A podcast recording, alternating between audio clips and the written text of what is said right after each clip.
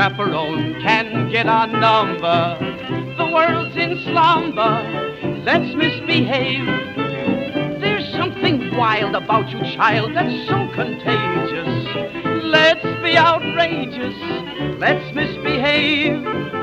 When Adam won Eve's hand, he wouldn't stand for teasing. He didn't care about those apples out of season. They say the spring means just one thing to little lovebirds. We're not above birds. Let's misbehave.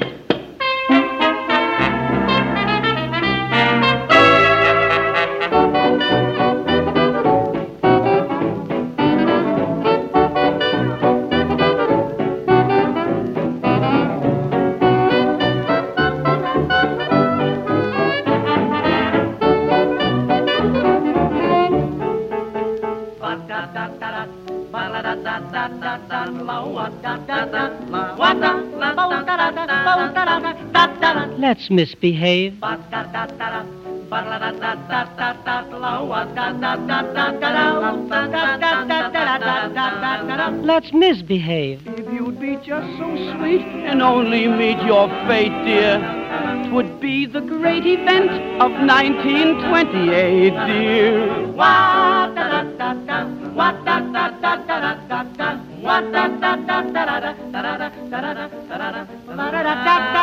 Let's misbehave.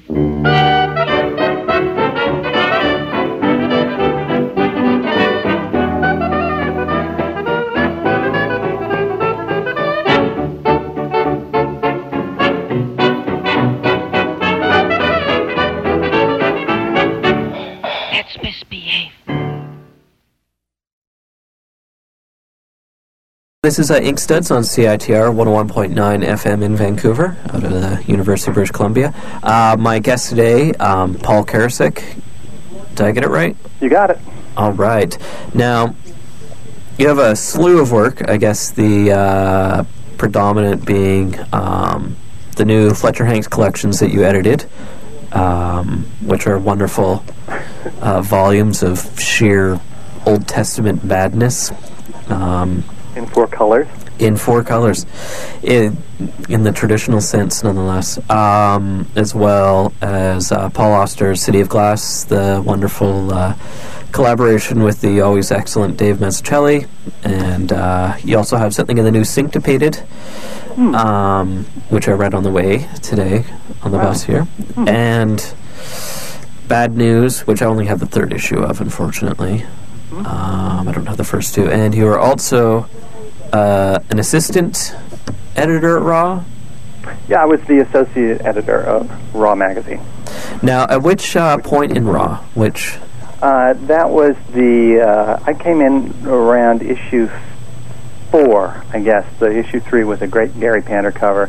I came in at issue four. I was taking classes at the School of Visual Arts, and I was in Art Spiegelman's uh, Language of the Comics class.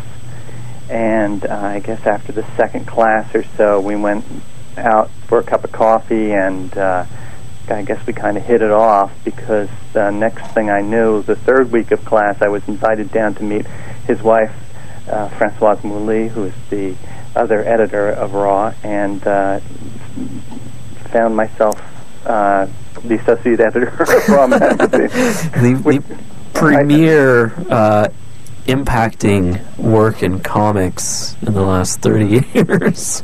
Yeah, I, who, who'd have thunk it? But uh, there, that's that's what happened. Uh, I, I really had no idea. You know, I'd been a, certainly a fan of RAW right from the start. I, I picked up the uh, first issue uh, immediately when I saw it, so I was very glad to be part of it, but I don't think I had any sense that it was sort of seminal graphic and comic art review of its time at the time.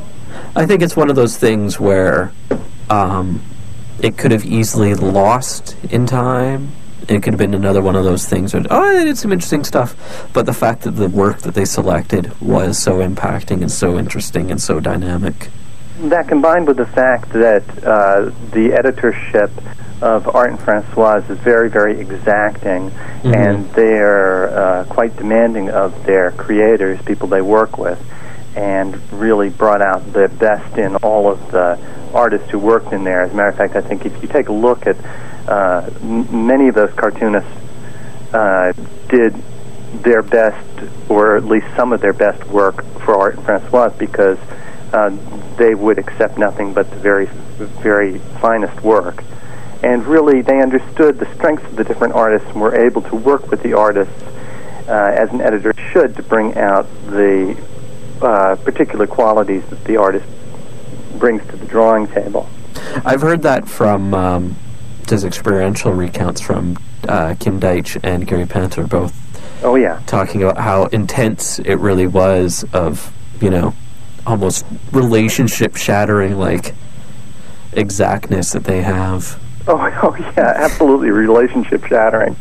You know, the, a new issue of Raw would come out, and Art and Françoise would, you know, the, the smoke would clear, and they'd look around, and you know, there would be just dead cartoonists' bodies swinging around the battlefield, and people staggering to get up to get to the Red Cross tent and uh, get a fresh load of inky plasma to gird them for the next issue. But you know, very few of these relationships Uh, w were uh, destroyed. They were just merely uh, put on leave. Yeah, yeah. No, that's pretty exact what I heard. It's just kind of like it take a little recovery time. And what I understand is they also had several different drafts of each issue too. Mm-hmm. Like there's so many different ways they could have gone. So each one is very specific, exacting, to the point. Yeah, so they were they they were very conscientious about shaping the material to fit into a particular idea of what the issue could be. Uh, so even up to the very last minute, the table of contents could shift minutely. Uh, an outsider probably, undoubtedly, would never know the difference, but these were the things that made a lot of difference uh, to Art and Françoise, and Uh, Uh, I learned a lot sitting at that uh, knee, their knees, were, uh, just to see what went into the how exacting a process creation can be. You know, I think I, I definitely walked away with uh, a lot from the experience. It's not the least, not the least of which was just a certain degree of work ethic that I didn't possess before, really. Uh, and uh, it, it, it's helped me a lot. It, it's resulted in very few projects on my own personal bookshelf. Each, each work that I do seems to take a number of years, but that's just the way it is. Well, it's interesting because, I mean, it's all looking, kind of gathering the stuff that I could of the work that I was able to find that you have. It's not like I'm going to pull out, you know, something crappy. I mean, all of them are really fantastic. Well, thank you very books. much. I, I'm, yeah, I'm very. The result is I'm very proud of everything that's on that that meager bookshelf. But it, it's all taken time. For for example, this uh, Fletcher Hanks, the first volume of Fletcher Hanks, uh, collecting the stories of this uh, golden age cartoonist uh, that had not been collected before, uh, features an afterword that. story, a sixteen page story that I wrote and drew, that tells what happened to this guy who worked for the three of uh, the earliest years of the comic book and then disappeared. So I found out what happened to him and proceeded to write and draw a sixteen page story. Well, uh, my first inclination was to draw it in the style of uh, Fletcher Hanks himself. Well, you know, it just seemed to make sense that, you know, you, you all these fantastic stories about this guy, and then a story that is truthful but quite fantastic itself. Why not draw it in the style of Fletcher Hanks? So I, I taught myself to draw and letter like Fletcher Hanks, and I drew pretty much the entire thing, uh, and put it. Yeah, I made a dummy of the book and put it with. This is just the same, the same lesson that I learned from uh, working with Art and Françoise. You know, make an entire dummy of the book, rearrange the stories, and I put my story at the end, and realized that uh, it was a completely wrong decision to try to draw my st story in the style of Fletcher Hanks.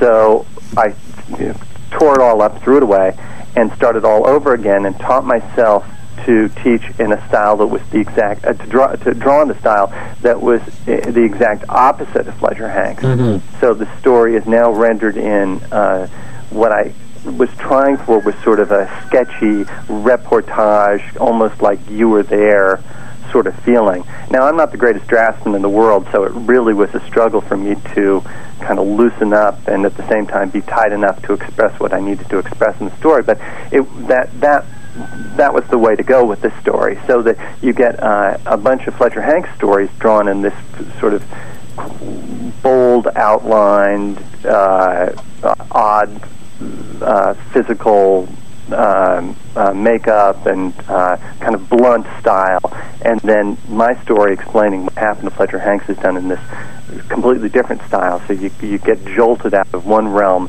and thrust into a new planet. Now, the, the style in there, that's similar to the work that you were doing with your sister, right?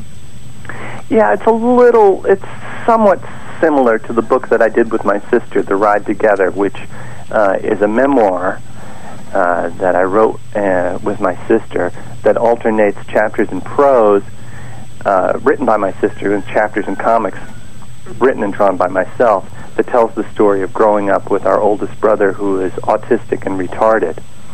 Uh, and for that, that book, it's not too far away from the Fletcher Hanks style, but it's pretty, uh, it's, it's much more articulated and distilled in terms of comics language. Uh, that is, uh, the forms are uh, much more simplified than they are in the Fletcher Hanks story.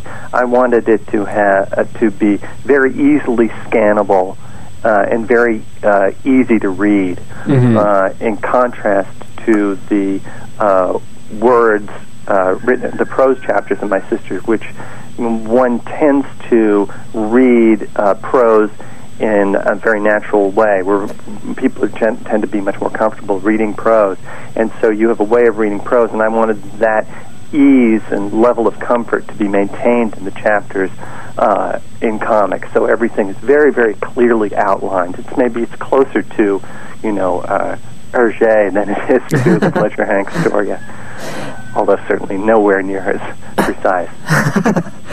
um, tell me about your early interest in comics and what kind of pulled you into wanting to explore um, comics as a uh, as a career.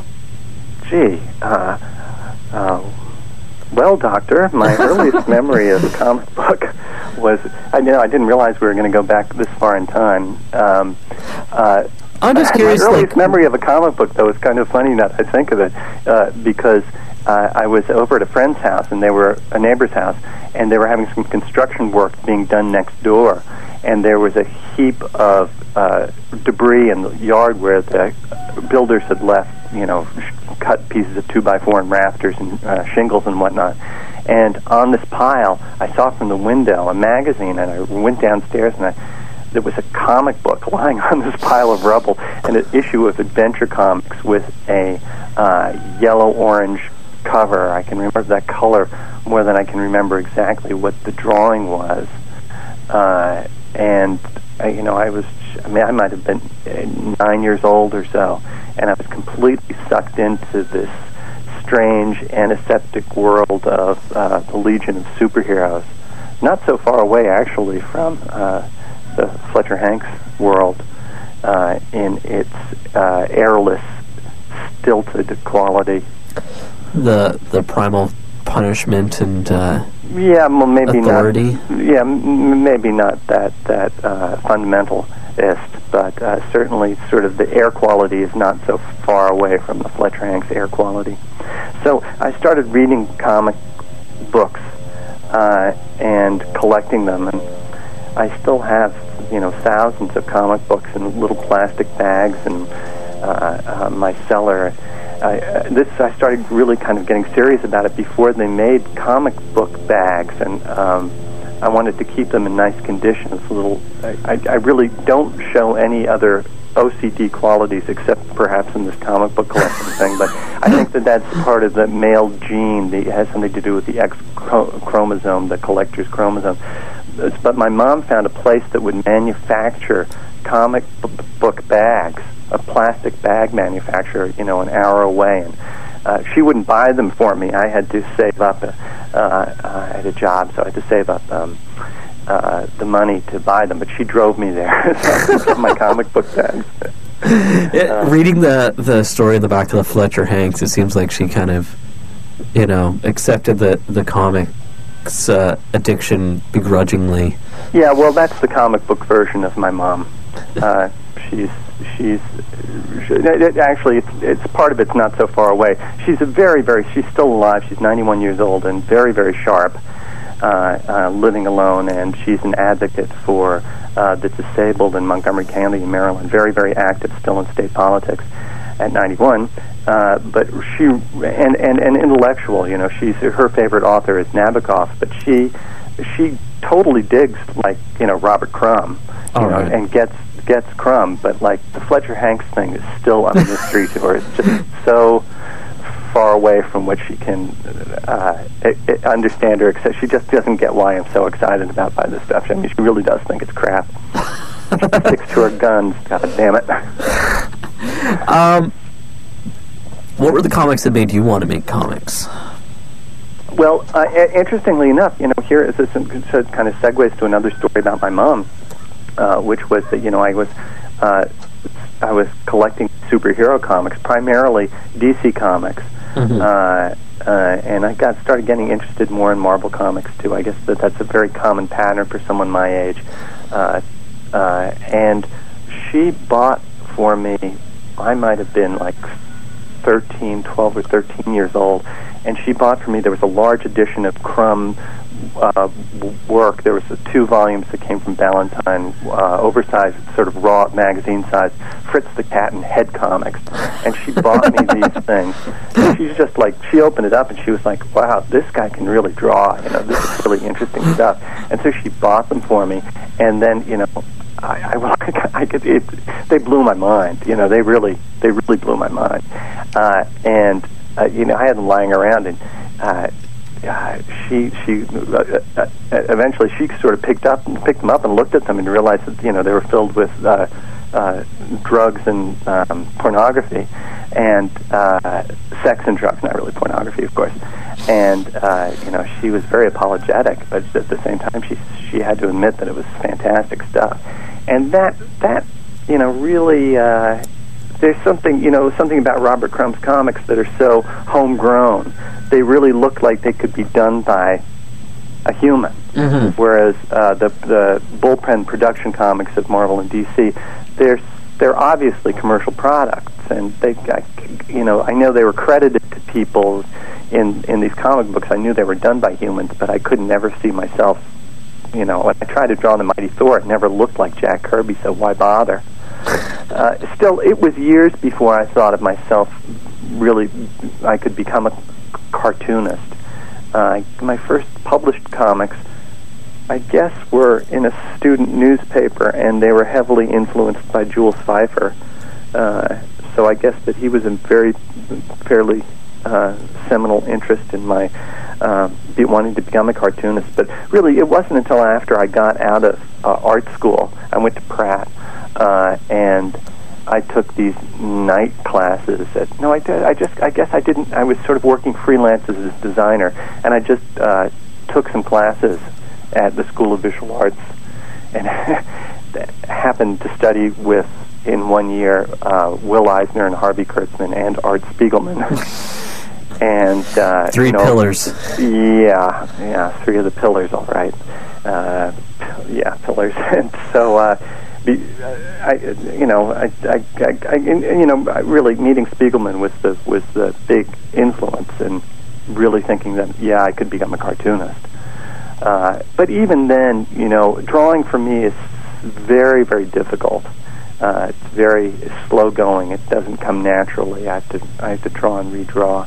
Uh, kind of painful for me. So, uh, you know, it's only recently that I feel like I kind of crossed some little uh, vaporous barrier that I can actually look people in the eye and say, oh yeah, I'm a cartoonist.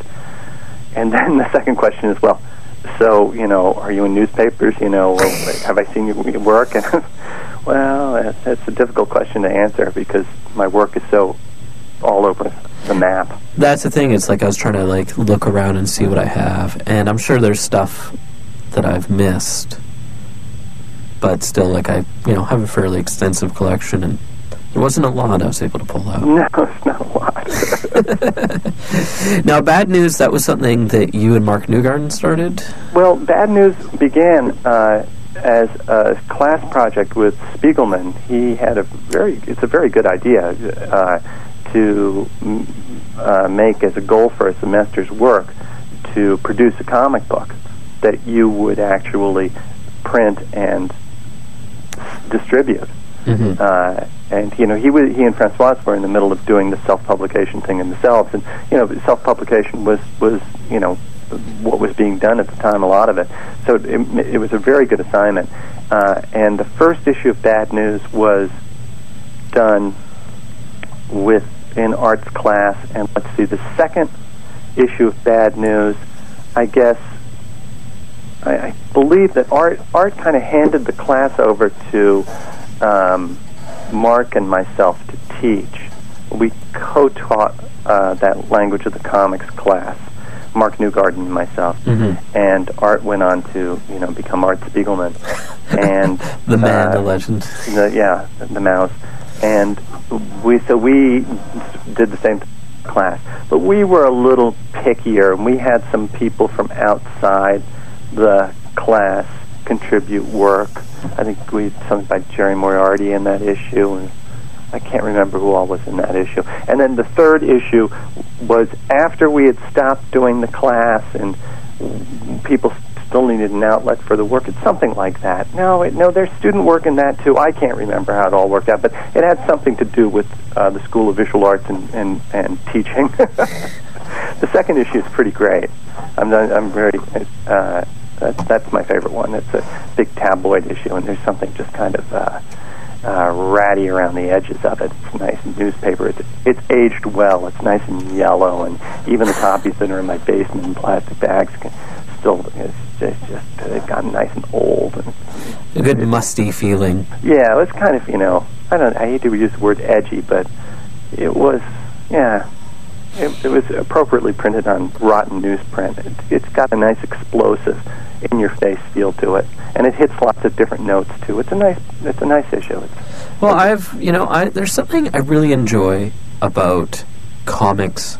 This whole thing that I know Picturebox is doing a lot of, the, the newspaper comics, and I really like it. Like, it's, you know. Yeah, yeah. New, news, you know, uh, comics and newsprint have a relationship that goes back many years, and there's something appropriate, especially uh, when it, it, it it's, I don't know, comic-y.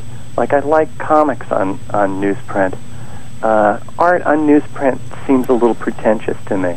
Yeah, like I, you know, I kind of like some of the things that Picturebox has done. There was this, um, uh, what's that fellow's name? John, John Vermilia. Yeah, John Vermilia. Yeah, uh, he had a story about three professors that was on newsprint, and I thought, oh yeah, this is a really good comic.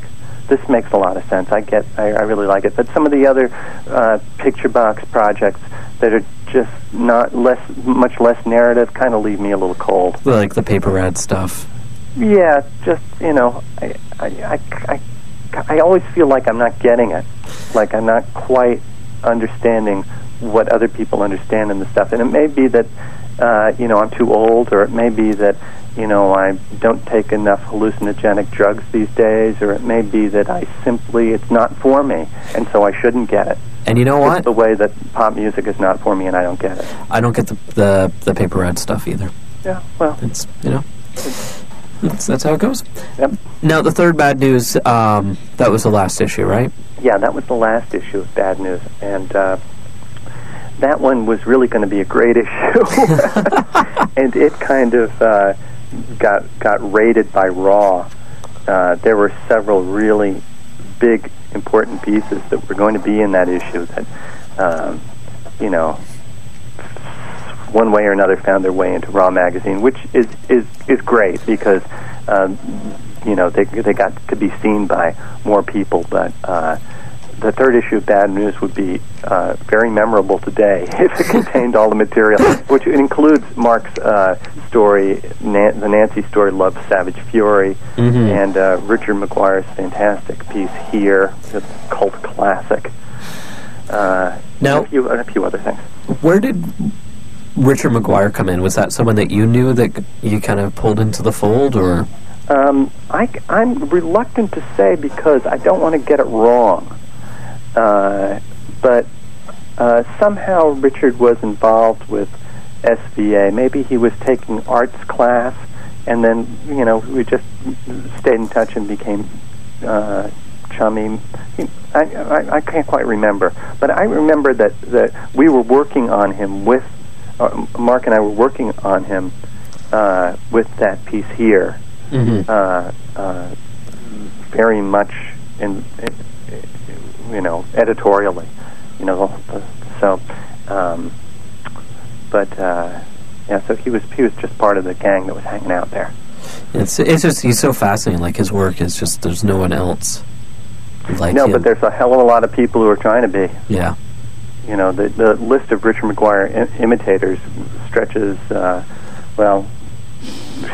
take every contemporary magazine and lay it edge to edge, you know, and you can find somebody who's trying to snap off a little bit of Richard's stick. If only. Well, there's, are they doing a collection of his stuff one day? Excuse me? Is is there a collection one day of his stuff coming out? Um, Hopefully. I've heard rumors of it for years. You know, there was, uh, I know that Richard has, has uh, talked about doing an extended book-length Uh, a version of, of here. Yeah. But um, uh, I don't know. I just can't see it being needing to be any longer. It's perfect as it is. um, it's interesting that you work so closely with Mark Newgarden. I mean, both of you, it's like very select amount of work. Yes, it's true. Yeah, it's it's an interesting that we both landed in that vector of the universe at the same time, and Uh, oddly enough, uh, we're back working together again right now. Uh, our next project, which will be out next spring, uh, God and the economy willing, is an extended book-length version of our essay, How to Read Nancy. Oh, wow.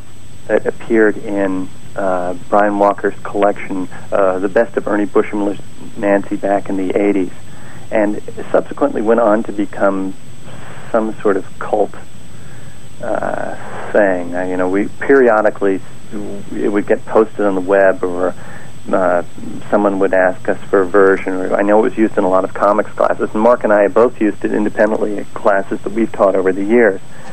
And uh, so uh, the, the premise of this for uh, listeners. I, I, I forget for a moment that we're actually being recorded, and there are people who are going to listen to me there, lather there are, on like this. Yeah.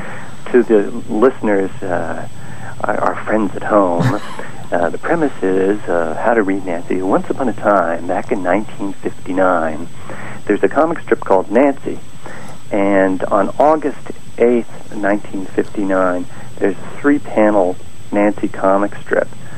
And we believe that if you look closely enough at this strip, that everything that you need to know about reading comics or making comics is deftly hidden within the lines of those three panels. And so we deconstruct this comic strip element by element, looking at the words, the dialogue, the word balloons, the placement of the characters, the character design, the shape of the panels, the size of the panels, uh, spread by spread until there's nothing left, until it's been decomposed to ashes. Uh, and this, just oddly enough, coincides. This will be published by Fantagraphics. Mm-hmm. Uh, That's what I was wondering. Yes, your friends at Fantagraphics. Seems obvious.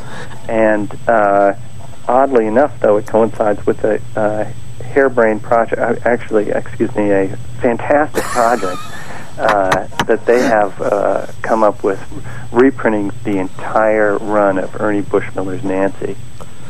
I mean, I can, I can think about six guys who might be interested in having this whole series, but... And one of them... Oh, yeah. Okay, seven. No, I was going to say, again, one of them... I thought, I thought there were only going to be seven people who were going to buy, uh, you know, uh, You Shall Destroy All the Civilized Planets. And look, now we've come out with Volume two of the complete Fletcher Hanks in two volumes. I was going to say one of them will definitely be Ivan Brunetti. Oh, yeah. I, uh, he, he, he has an odd obsession with Nancy. Yeah, yeah. Well, there's the secret, uh, you know, Ernie Bushmiller Society, which I don't even know whether I'm allowed to speak about on the radio. I might uh, find a, uh, a black uh, spot I'm nailed to my door tomorrow morning. But he's a member. Oh. Cat's out of the bag. Some kind of mafia thing. Mm-hmm. Now, um, maybe a little bit about the City of Glass, about mm-hmm. how that came out in that collaboration. Well, uh, there was a uh, fella on the West Coast who named Bob Callahan, who had done some editing of, I'm not sure what, I can't recall, and he was interested in it. He had this idea uh, to publish a series of books that uh, were no, gra graphic novelizations of contemporary American fiction. Of course, we didn't call them graphic novels then, but it's long comic books. You know uh, what? And you can just use comic books with me. That's fine. Yeah, yeah. Uh, uh, and I guess he gave Spiegelman a call, and they became chummy. Uh, and Art, at this point, was very happy to uh, help anyone who was going to promote uh, uh, some more residents on the novel-length comic bookshelf, where Mouse had stood alone for several years and was destined to stay alone, stand alone for several more years. Uh, and so he, he, they came up with some, some names and some ideas. And uh, I guess Art had been friendly with uh, Paul Auster and uh, thought that City of Glass would be a good choice to initiate what was supposed to be a series of Uh, these comics, mm-hmm. uh, and so uh, I, I guess the reason why they chose City of Glass was that it seemed like uh, it would be impossible to do. At least that was Art's reasoning, and to try something really hard. Uh, Some kind of odd sadistic punishment.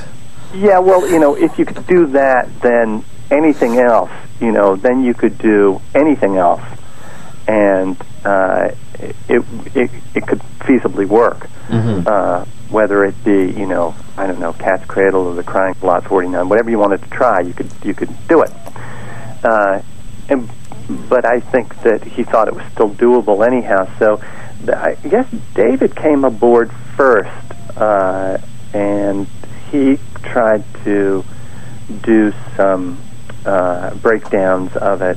And he did, uh, this is David Mazzucchelli, and mm-hmm. he, he did some wonderful drawing, and but they, they just was struggling with some of the uh, language issues that were involved uh, in retelling this complex uh, non-genre genre book. You know, it's, it's, a, uh, it's an existential Uh, polemic, really, that's disguised as uh, detective fiction, and uh, and it's really not about whodunit at all. It's about uh, identity and uh, a lot of duality, language, duality, uh, and and uh, you know, language, uh, the language of identity, and uh, anyhow, uh, I was living. I mean, I'd moved out of New York City at this point and was talking to Art on the phone, and he said, you know, we're doing this series of ad adaptations of American uh, novels into comics, uh, but we're really struggling with this one, and I thought maybe you'd like to take a crack at it. I said, well, what is it? And he said, uh, well, it's called City of Glass by Paul Auster. And I, I, I, I, my jaw kind of dropped to the ground, and I said, well, I tell you the truth, I've, I've, I've already tried it. Uh, t like twenty years before, so maybe it wasn't that long ago, maybe it was like twelve years before, I believe, uh, I had been teaching in Brooklyn, and Paul Auster's son Daniel was in my class. Uh, I was teaching studio art, and I, I at this point, Auster wasn't very well known as it. He had only written the New York trilogy, and uh, I thought I'd, I'd brown-nosed the parent-teacher conference and uh, bone up on my Paul Auster. I knew that he'd written these books. I read these books, and I, I, I really liked them. And I did some sketches in one of my sketchbooks for a breakdown of the beginning of City of Glass, just because, you know, it's just one of those things that you do in a sketchbook. Uh, and, of course, you know, I never mentioned it to Auster, and I don't think we ever even talked about his books. Mostly we talked about what a great kid his son was. Uh, and so suddenly for Art to say, well, what about City of Glass? Well, I'd already been thought about it. Uh, and so I sat down to do the uh, breakdown for it. Uh, and more than a script, what I did was a sketch for each page of the novel, full-page sketch, like Harvey Kurtzman did for his Uh, E C Warp comic stories, do a full, you know, sketch rendering with all the words in place and the composition's pretty much worked out. And uh, it just, it, it was one of those uh, kind of magical experiences. I just sat down and did it and, and did the whole thing in a couple of weeks. And, and I just knew it. I had hit it. It was very, it was just flowed. It was as though it was all stored up in me and just kind of flowed out there. So it was, it was a wonderful uh, experience. And then I gave the script to this, my breakdowns to David, and then David did his version of my version. And he brought a lot to it because David uh, is a much more skilled draftsman than I, and is a very, very smart guy, as you, we can see from his yeah. latest masterpiece. Uh, and he he opened it up a lot. I I, I had made the book fairly claustrophobic uh, in terms of uh, the rigidity of the comics page grid. A lot of dialogue? No, no, no. Okay. No, not dialogue-wise, just visually. Mm-hmm. uh, I had this idea of really sticking with this three by three grid throughout, uh, and David used it more as an invisible template, uh, and there's, he put in some landscapes and some, he just got some air into the book that it was desperately needing. It was a brilliant move on his part. And then we sat down, Auster and Spiegelman and uh, Mazzucchelli and myself sat down one afternoon, and we went through David. Uh, the, the completed version, I, I actually I took it back from David and made some corrections and changes too. So we had this final sketch version that was very tight, and went through it panel by panel uh, one rainy, uh, coffee and smoke-filled afternoon. And uh, then everyone gave it their blessings, and off David ran with it and did some beautiful drawing. And the book is back in print and uh, uh, doing very well. It's, it's lots of editions of it, and uh, uh, the Comics Journal decided that it was one of the, quote, best comics of the twentieth century, much to my pleasure and surprise. I, I, won't, ar I won't argue. It's fantastic, and it's interesting um, reading it right now in comparison with David's latest book, mm-hmm. and you can see how it helped him develop mm. um, from where he's gone and where... You know, where he started, where he got to. Yeah, it's, and some uh, it's interesting because I can I see I see uh, some of uh, a lot of uh, I of course can't help but see it in comparison to City of Glass in some ways as well. But I think a lot of uh, David's choices in his new book Asterius Polyp is uh, are reactions against some of the games we were playing in City of Glass. Uh, uh, Some of the formalism? Yep, yep. So, and and we kept the world of City of Glass very uh, dictated by the grid, and David uh, allows in his new work a much more nuanced approach, and it uh, creates a uh, quite a different texture uh, uh, with peaks and valleys, ups and downs, and uh, um, more of a graphic uh, um, realization of the page, whereas mine is... My approach from the start was very um, comics-laden. Mm-hmm. You know, I had just, I at this point of my life, uh, Harvey Kurtzman to me was just, you know, the greatest cartoonist who ever lived.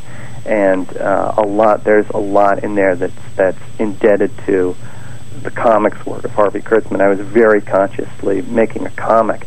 And I think in uh, David's book, uh, there's an attempt to not... I mean, it's, it's more graphics, about graphics, than it is comics in a lot of ways. Well, it's, it's creating a new language in comics, I feel like. All right. His, his latest book, mm-hmm. if that makes sense. Like, sure. He's kind of taken pieces from the past and put them together and, you know, kind of gone, okay, here's where we go mm-hmm. now. Mm-hmm. Okay. Truly, truly one of the greats in the media. You know, oh yes, he it's, certainly is. I would, I would kill to do an interview with him, but I know it's never going to happen. It makes me sad. No, he's not interviewing anyone about this book. No, nope, I know. Sigh. Ah, as I'm sure folks are sick of hearing me complain. Uh.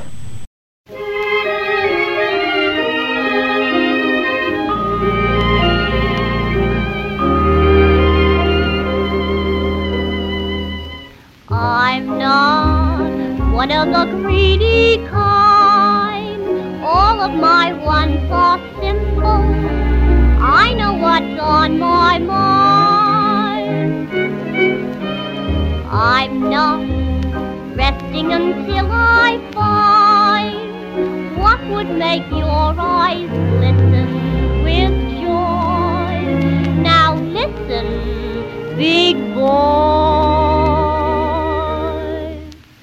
I wanna be loved by you, just you, nobody else but you.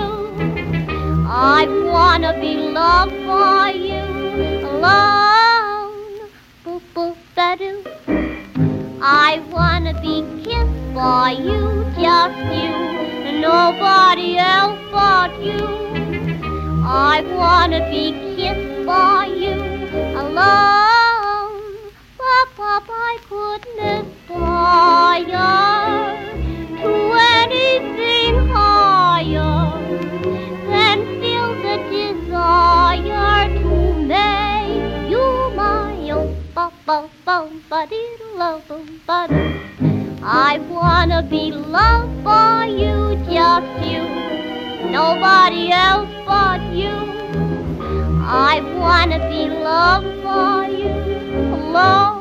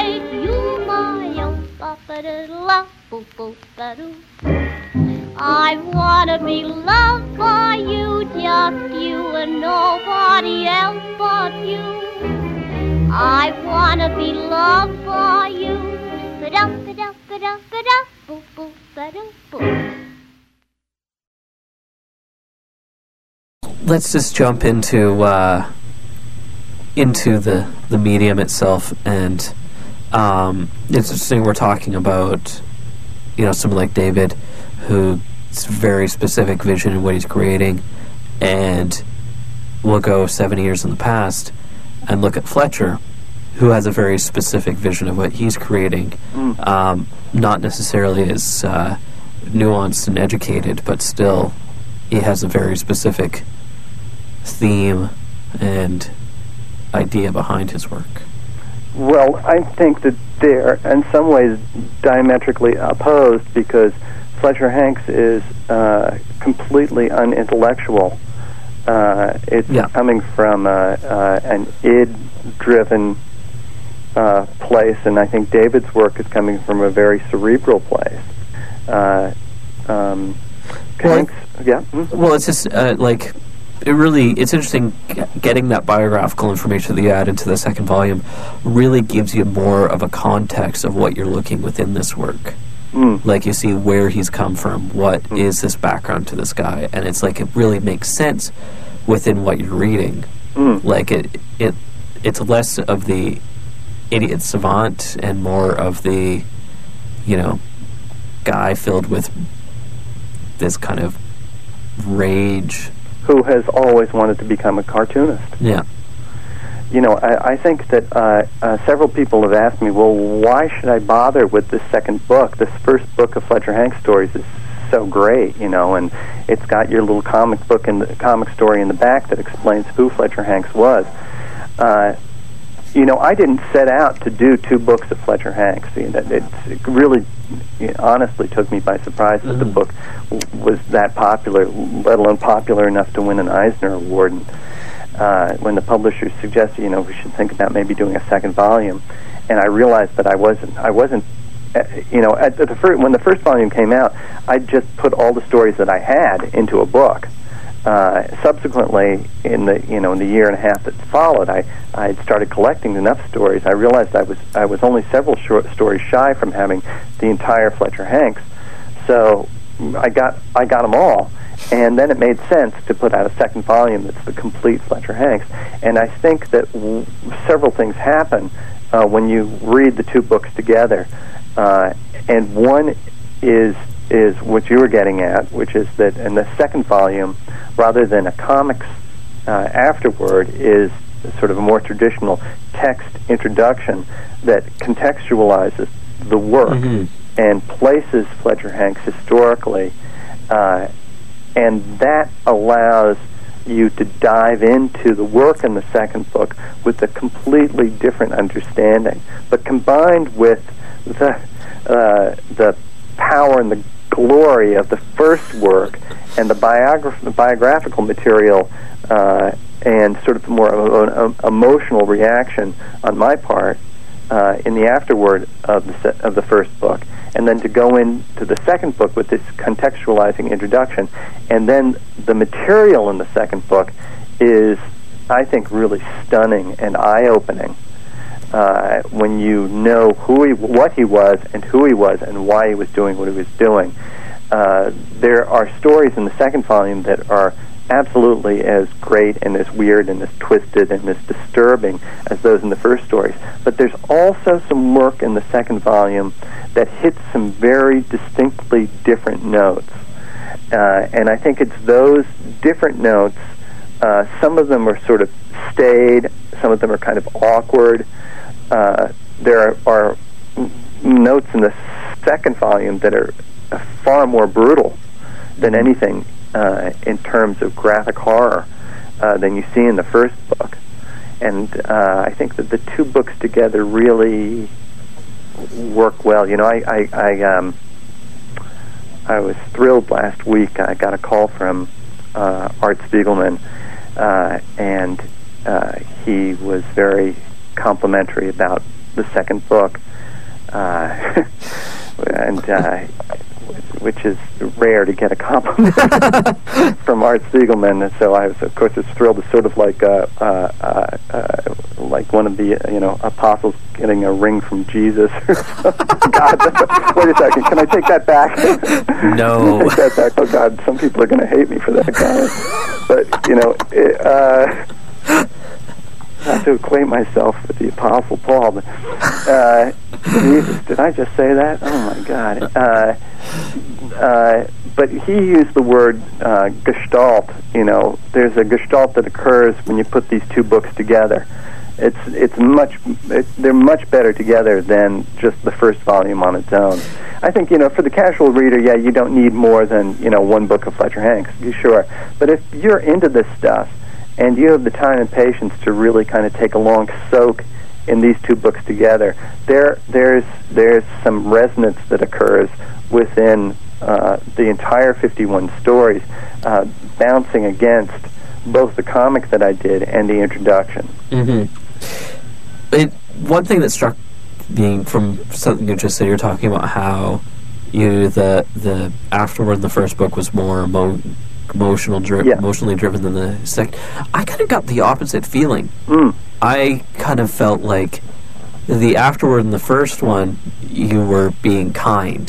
Mm. And the second one is when the honesty comes out, and it's like, here's this degenerate you know, wife-beating, mm. alcoholic, just...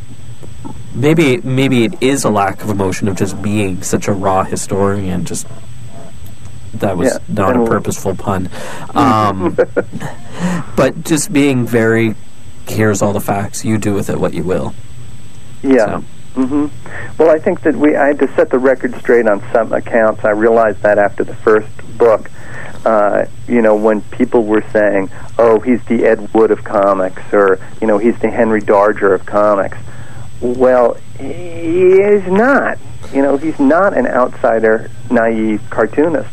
The fact of the matter is that uh, after the first book came out, the family shared with me, and I now share them in the introduction of the second book, some uh, cartoon correspondence course drawings that Hanks had made when he was a lad. Mm-hmm. Back in the back in the day, if one wanted to become a, car a cartoonist, and many people aspire to this profession, it was a very uh, sexy profession to be a syndicated cartoonist. You were uh, well-read and famous and well, well-paid, uh, and, and there were no cartooning schools. Uh, you could send away for a correspondence course on cartooning, and Hanks did. His mother footed the bill, and he did these drawings that are very, very competent uh, homework assignments. Uh, he was determined to be a cartoonist. It wasn't something he was doing, you know, in the closet, and somebody discovered years later, uh, you know, hidden in a trunk in the attic.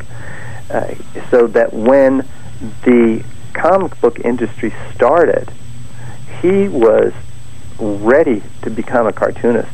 He was much older.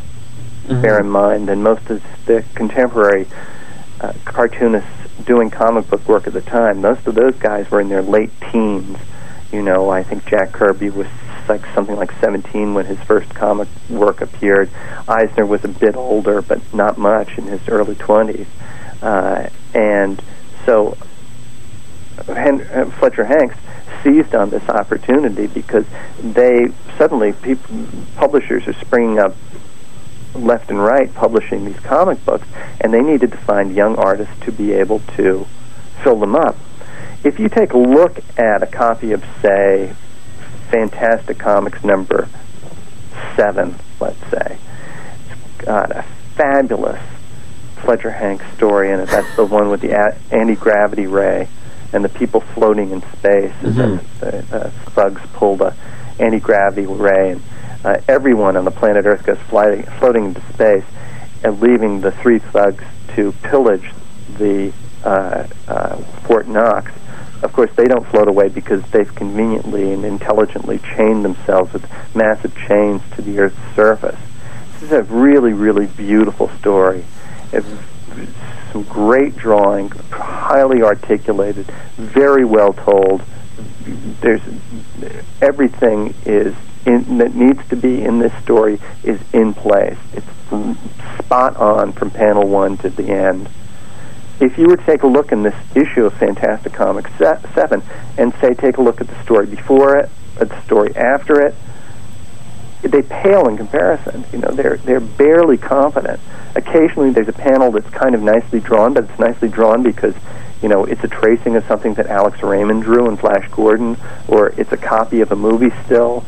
The, the buildings are sketchy, characters kind of come and go, people enter from the left instead of entering from the right, when they, you know, balloons are misplaced. Your early comic, or early comic book work is horrible.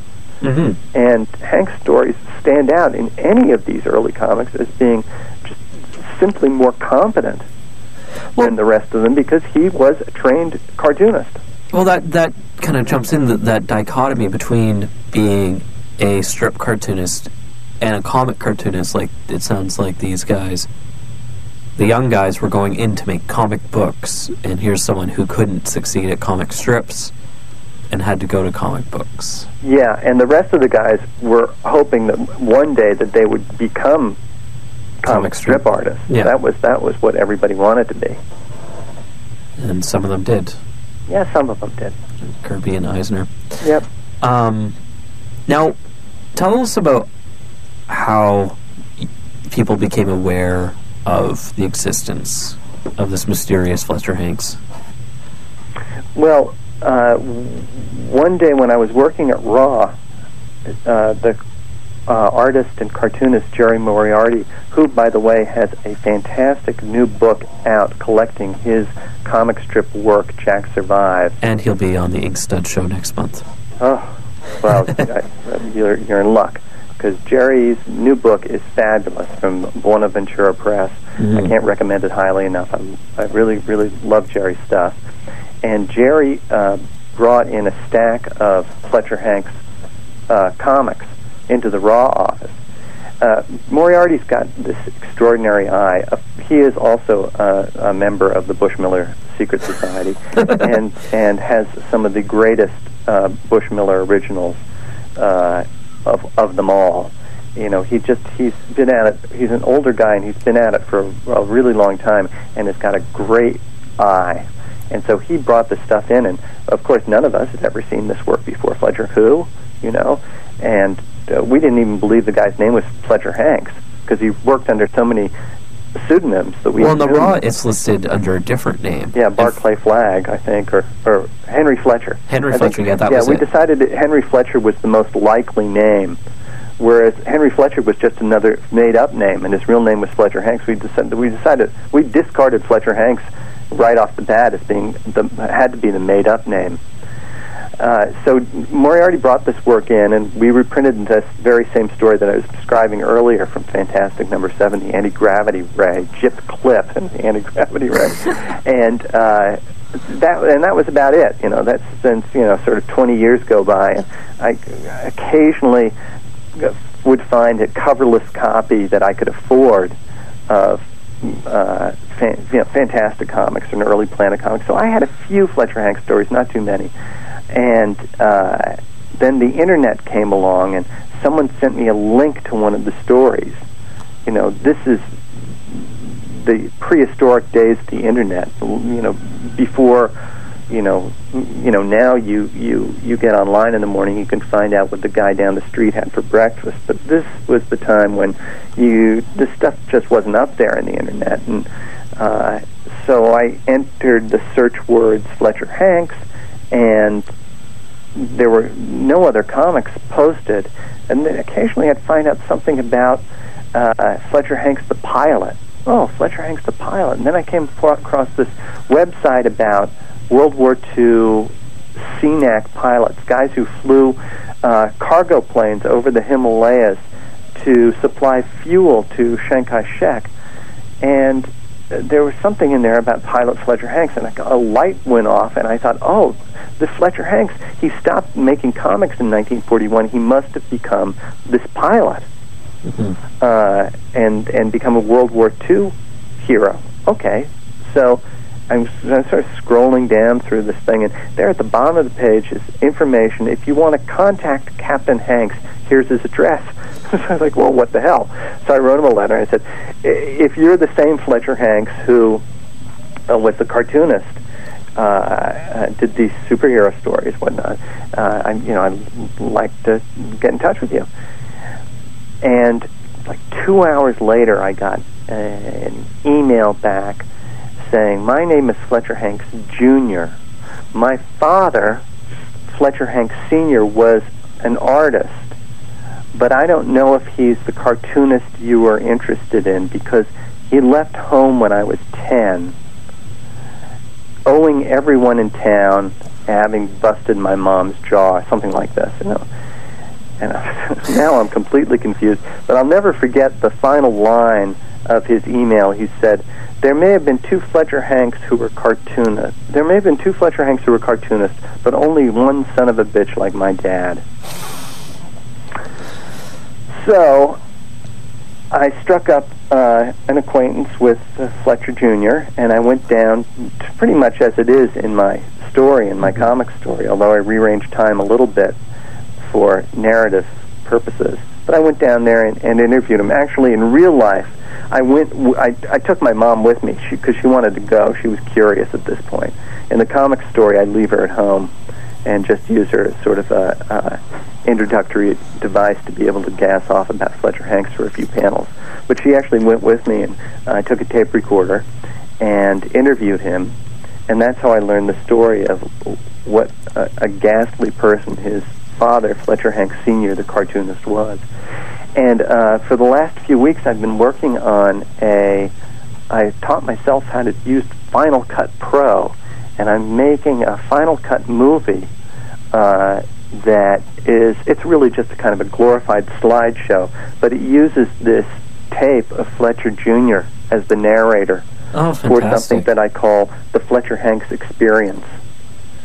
And I will be uh, traveling with that to... Uh, I'll be at the S P X, the Small Press Expo. I think I'll be showing it there. And another gig in Washington, D C at Politics and Prose, and at the Strand in New York City in September sometime. And I will show the Fletcher Hanks Experience. that I, I, I love. I, I love that you're going to be using the recording of his vo of Fletcher Hanks Junior's voice. I just I love that aspect. That's one of the reasons I like doing the show, is to get a voice behind who are these people. It's such a unique, odd thing. Mm. Um, maybe it's my own little interest. Now, the stories within the the work of Mister Hanks, um, they all seem to have the same theme of someone wants to destroy something, a civilization, a people, something, and the punishment is um, doled intense, out. doled out with... Uh, yeah, it's a flaming sword of justice. Yeah, not before some normal humans have suffered, though. You know, the, a lot of people die in Fletcher Hanks stories before the hero gets around to doing anything about it, because these heroes really don't care about the human race, uh, which is beneath them. They're more interested in restoring equilibrium and uh, exercising some self-righteous venom. Uh, but yeah, you're right, that's sort of the boilerplate. Uh, what's remarkable is that, you know, Hanks crank these stories out. fifty-one stories in three years is a hell of a lot of work. And even though these the this story template, majority of the stories that that are in both of these collections follow that uh, general uh, matrix. Uh, it's remarkable how many variations he found graphically to tell these stories. It's just it's just amazing, you know. Just, there's, there's a tidal wave, and there's planets pummeling through space, and there's women with laser beams on their heads, flying flying dragons. You know, it's just it's, it's the the guy's uh, graphic imagination is stunning. I'm curious what you, his influences, what you think his influences would have been, because like you're saying in the in the afterword how it's kind of like some kind of Homeric epic, and I'm kind of reading it like some kind of, you know, Moses and Exodus and that kind of thing. Well, I think uh, you know I'm I'm I'm I'm making fun of myself there, of course, okay. In my comic strip, uh, uh, putting on my high hat and equating him with Homer. Thing. Giving it, and, intellectualizing it. Yeah, yeah, and justifying my fanboy interest. Uh, but, you know, I, I, there's no doubt that he had to sit in church and listen to his father preach. His father was, you know, straightforward hellfire and brimstone. Yeah. Uh, and uh, so I think a lot of his story come from that sense of biblical retribution, and I think he said, I think that's as, it's as simple as that. And you combine that with a guy who was spoiled, had everything that he wanted from an early age. His mother was wealthy, and she spoiled him, and uh, a sense of entitlement and anger, fueled by Uh, dysfunctional taste for alcohol, and you end up with these these tales. I think another interesting question, though, is is what's uh, what's Fletcher Hanks going to influence? You know, now that these stories are out and about, I'm curious to see. I, I mean, people send me some fan art by the time. I know some students have done some stuff. There was there was a, a re not a retelling, but a, a modern version of a Fletcher Hanks story done by some contemporary cartoonists, only one that I know of. But I think mm-hmm. that uh, there's going to be some kind of Fletcher Hanks ripple. Well, I know the the one I mentioned to you, the which I, I find really fascinating, is the uh, the Chester Brown. Oh yeah, tell that story. Well, he in another interview with uh, David Lapp, uh, he was friends with Chester Brown, and Chester apparently was about twenty odd pages into his new book, um, and read the first Fletcher Hanks collection, and stopped and restarted. Mm. And which is interesting. The fascinating thing about that is, uh, do you know what his next book is going to be about? Uh, isn't that the one of his, his experience with prostitutes? Yep. Yeah. Yeah. So I can't wait to see it. And, and I mean, I think Chester Brown is is is great. You know what? Uh, how he, you know, that that Louis Riel book is is one of the, uh, uh, you know, neglected masterpieces. I just I think it's a really really strong piece of work, and and uh, certainly he was influenced in just the right way by uh, Harold Gray. Uh, in that book, so I, I completely trust Chester to do right by by Fletcher Hanks. He would be about the only person I could think of, yeah, who was going to be influenced by uh, another cartoonist. Fletcher, in this case, Fletcher Hanks. It's going to be something something worth waiting for. Well, the, the the fascinating thing with Chester himself is he has kind of an interesting set of morals and values as well. Mm-hmm. Like he's not. I don't know, he's, uh, he ran as a libertarian, yes, in the most recent Canadian elections, did not get elected, thank God, um, because then he can it's still make comics. Exactly. um, but, I, I mean, I'm not going to get into this too much. Um, mm-hmm. Probably not appropriate for me to discuss too much on air. Um, but, I mean, he's... No, I'm not going to say, like, to the point of uh, a Steve Ditko type thing, and not necessarily that whole punishment stuff, but he does have interesting political views, and I think that'll be fascinating to see how it comes across. Hmm. And I uh, look forward to it. It's uh, he, you know, to me, he's one of the most important uh, cartoonists of his era, mm-hmm. and uh, yeah. I, don't, I don't think anyone has, uh, except for maybe Crumb, um, touched on Autobio, or Crumb and Spiegelman, I should say, on Autobio as well as he has. Mm. So, yeah, yada yada. Good stuff. Um, any last comment? Any other comments on Fletcher, on the wonderful books? Um, no, I guess, you know, we've said it all. He's, he's, you know, maybe Robert Crumb said, summed it up best when he called Fletcher Hanks a twisted dude. Yeah. That's my favorite quote. But I guess, I, I guess, you know, if people are thinking about, I've, you saw it all in book one, I would just urge you to take another look at book two. Uh, it's denser, and as I was trying to make the case earlier before then, you put the two big books together, something new starts to occur. Uh, so, well, it's def it's a companion piece, and the uh, the historian in me finds a lot of value in that second book. Well, just the the work, the research work, and mm-hmm. it seems like you've kind of delved further into what this work is. And I guess that was partly because of being of the first book, you said you got more support or more interest from the family, right? Yes, that helped a lot. And I had just spent more time thinking and looking at the work. Uh, I, you know, I never... It, it, I guess maybe there's some kind of theme thread weaving through all this, you know, like the... the City of Glass project, you know, it came to me, but I had already come to it. Mm-hmm. Like these projects, I don't have too much on my bookshelf, but in each case, they're projects there that that I had thrust upon me. You know, yeah. Some people make projects, some people are made by projects, and some people have projects thrust upon them. And and my work seems to be Uh, coming from some other place. I'm not a deeply spiritual person, but it's hard not to think that there's something else going on here. Whenever I try to sit down and do something, you know, like let's take this piece for syn Syncopated that you read. Yeah. You know, that was sort of an assignment I gave myself. You know, it's okay. You know, it does the job. I think that, you know, if you're interested in learning more about the psychiat psychologist Eric Erickson, you know you're taking a psychology class, could be useful in a psychology class, but you know it's not gonna you know it's not gonna change anyone's life, or you know there's not a lot of people. I, as a matter of fact, your mention of it is the first time any. It's, the book's been out for a couple of months. First time I've heard anyone even mention to me that they knew it existed. You know, uh, so you know that's the kind of thing that I do when.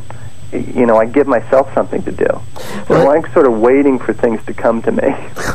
I wish I had a chance to read your uh, the the the other book, the when the Ride Together. Yeah, the Ride Together. I mean, I've waiting for it in the mail, and I was hoping I don't have it before. Now, it, um, just looking at the topic of the of that book, it seems like your Syncopated thing is kind of an afterword. Uh, well, I'm interested in uh, in. child development. You know, mm-hmm. I've, I've raised kids myself, and I've been in, involved in education really all my life. Yeah, I, I'm a teacher. I'm an administrator. I founded, a, co-founded a, a charter school where I live, um, and I, you know, I'm just very interested in, in, in, in issues dealing with child development. So it's just kind of a natural extension of what I'm what I'm interested in. So I don't know if it's really a follow up to uh, the Ride Together, but it's you know it's certainly part of what I'm what I'm interested in looking at and thinking about. Well, that and then keep in mind the the comment was made without actually having read the Ride Together. Yeah. Well, if you when you, once you read the Ride Together, if you want to talk again about the Ride Together, I'm happy. I'm always happy to talk about that book. That of all the work I've done, you know, that's probably the most important book to me personally. Uh, because it's my memoir. It's about yeah. my family.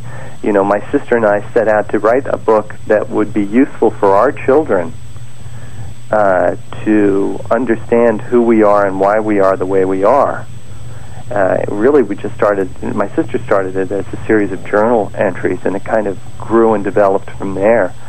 Uh, so it's a, you know, it's a deeply personal work to me. And when it came out, you know, it just missed the so-called graphic novel revolution by a couple of years, so it didn't really it didn't really make too much of a of a ripple. There's a nice piece excerpt in, in the New York Times that helped sales a little bit, but certainly the comics community, with the exception of Tom Spurgeon, who wrote a very nice uh, uh, piece in the Comics Journal, but. You know, it it didn't sell too well, and people, you know, people are still surprised when they even hear about it, that it, it's something that I worked on. So uh, I, I always like to talk about it, because I think it, I think it's a very interesting it's, book. It's easy to track down. Yeah, oh yeah, and it's so cheap on Amazon or, or, or eBay or something. You can probably get it for a song or a dance. Um, Not even a dance. Just the song. Just the song. It's interesting, the fact that you're just it, it's about family, which I could imagine is a lot harder to do than a strict autobio about yourself. Well, uh, it was harder to do because uh, it was about my family, and I was writing it with my sister. And my sister, when you're working with a relative on a project, my sister's like B S O meter is like hair trigger. So I couldn't get away with, like, you know, fudging a detail, or, you know, honestly, worse still, making myself look better or someone else in the family look worse than I actually did. You know, so there's a sort of telling it as it is uh, factor built into... You can't fall back on the Joe Matt syndrome. No, absolutely. It's, it's, it's, everything is right there. So it's a very honest book, I think, too. Some people might feel it's a little sentimental, but I don't think it is. I think it's pretty much the way we are and who we are. And, you know, you, you might not be interested in my family. That's that's fine. But, you know, there's some... I think, you know, w one of the reasons we wrote this book is because... Uh, uh, one of the reasons why I felt compelled to turn it into a book as opposed to just an artifact for our uh, progeny was that when I was a kid, when I was twelve or thirteen years old, I felt very isolated. I had friends and whatnot, but I would never bring them home because I had this peculiar brother who uh, was autistic and retarded, and, you know, imitated television shows on a schedule. He would recreate, like, The Adventures of Superman. Mm-hmm. Or, or he would sit down at the dining room table for a half an hour and do Meet the Press and play the interviewers and uh, Senator Udall, you know. Uh, so I couldn't have any of my friends over, and I didn't realize that I wasn't alone, you know, that lots of families had siblings, relatives, parents who had some type of developmental disability. It's not like it was, is now. It's much more out of the closet now. Yeah. So I, I feel like this book, The Ride Together, is would be a very useful book for uh, adolescents, especially adolescents or young adults who are struggling with uh, siblings, sibling issues. So that was that was the motivation. Well, I I look forward to reading it. Good. um, and I do, I, I find it interesting when people are able to do a good coupling of the prose and the comics, um, like uh, what Phoebe did with her book, which yeah, is a I, completely different subject matter. That's, that's okay. I think when we did it, I don't know if anyone had done it before, really. And certainly I don't think anyone had, had done it as a collaboration the way we've done, we did it subsequently, you know, with, a, with one person writing a chapter in prose and the a next person taking the story over from their perspective in comics. So it's, I think it remains a very unique format. I mean, we've got to reissue that thing now that people, now that librarians are hip to graphic novels. You hear that, Fantagraphics? Maybe get to get this thing out there and uh, get it into the hands of people who could really use it. I concur. Okay. um, thank you so much for taking the the time with me today, Paul. Sure, it was fun to talk to you, Rob. And always uh, a pleasure to gas off about oneself. Indeed, indeed. And I'm always happy to ask questions. Yeah. Good. And um, my one request is yeah. that you pick uh, maybe three or four songs. Pick what? Three or four songs. Songs? Songs. Send me an email. Um, to go along with this interview? Yeah. Well, that would be a pleasure. It's uh, one of the, the the more interesting aspects that we get to do with this is uh, uh, guests pick their own music. Wow, so. This is oh, this is this will be a pleasure. Be warned though that I, I, I don't think that I listened to anything recorded after about nineteen thirty-five. So um, you know what? Is That's that okay? something I've gotten used to, doing a radio show about... With cartoons. With cartoons, specifically the genres that I cover. I, uh, yeah. I've, I've had Kim Deitch on. Yeah, yeah we have very similar musical tastes. He, he sent me a box of C Ds to pick out from. I was like, what do I do with this? Thanks, Kim. Okay, I'll send you an email with some, uh, with some requests. All right, thank you so much, Paul. Okay, Robin. Have Take a care. Good day. Bye. Thank you. Bye-bye. Once again, that was Paul Karasik, and uh, you can check out his work in the latest uh, volume of Syncopated, um, City of Glass, and uh, The Ride Together, like we talked about, which you can find very easily at any online bookseller. And last but not least, the Fletcher Hanks collections from Fantagraphics, um, I Shall Destroy All Civilized Planets, and The Punishment, You Shall Die by Your Own Evil Creation. See y'all.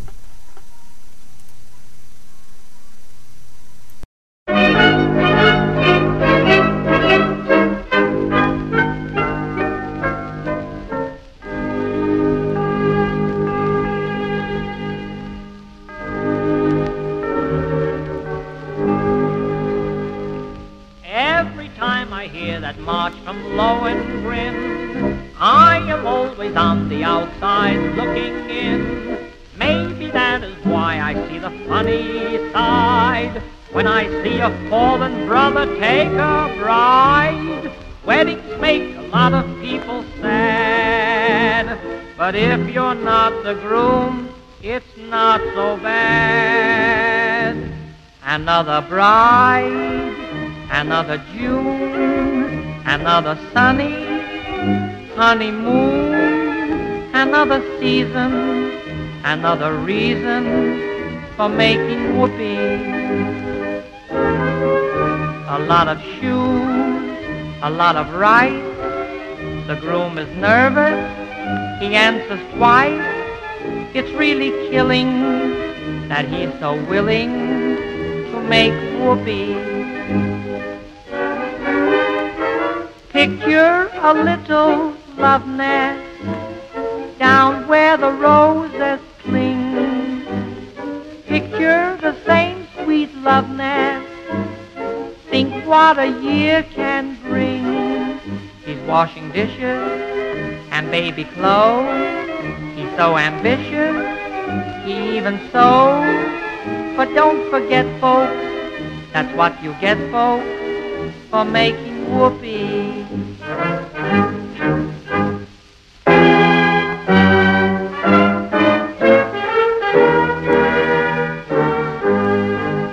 Another year, or maybe less, what's this I hear? Well, can't you guess? She feels neglected, and he's suspected of making whoopee. She sits alone most every night. He doesn't phone or even write. She says he's busy, but she says, is he? He's making whoopee. He doesn't make much money, five thousand dollars per. Some judge who thinks he's funny says you pay six. He says, now judge, suppose I fail. The judge says, budge, right into jail.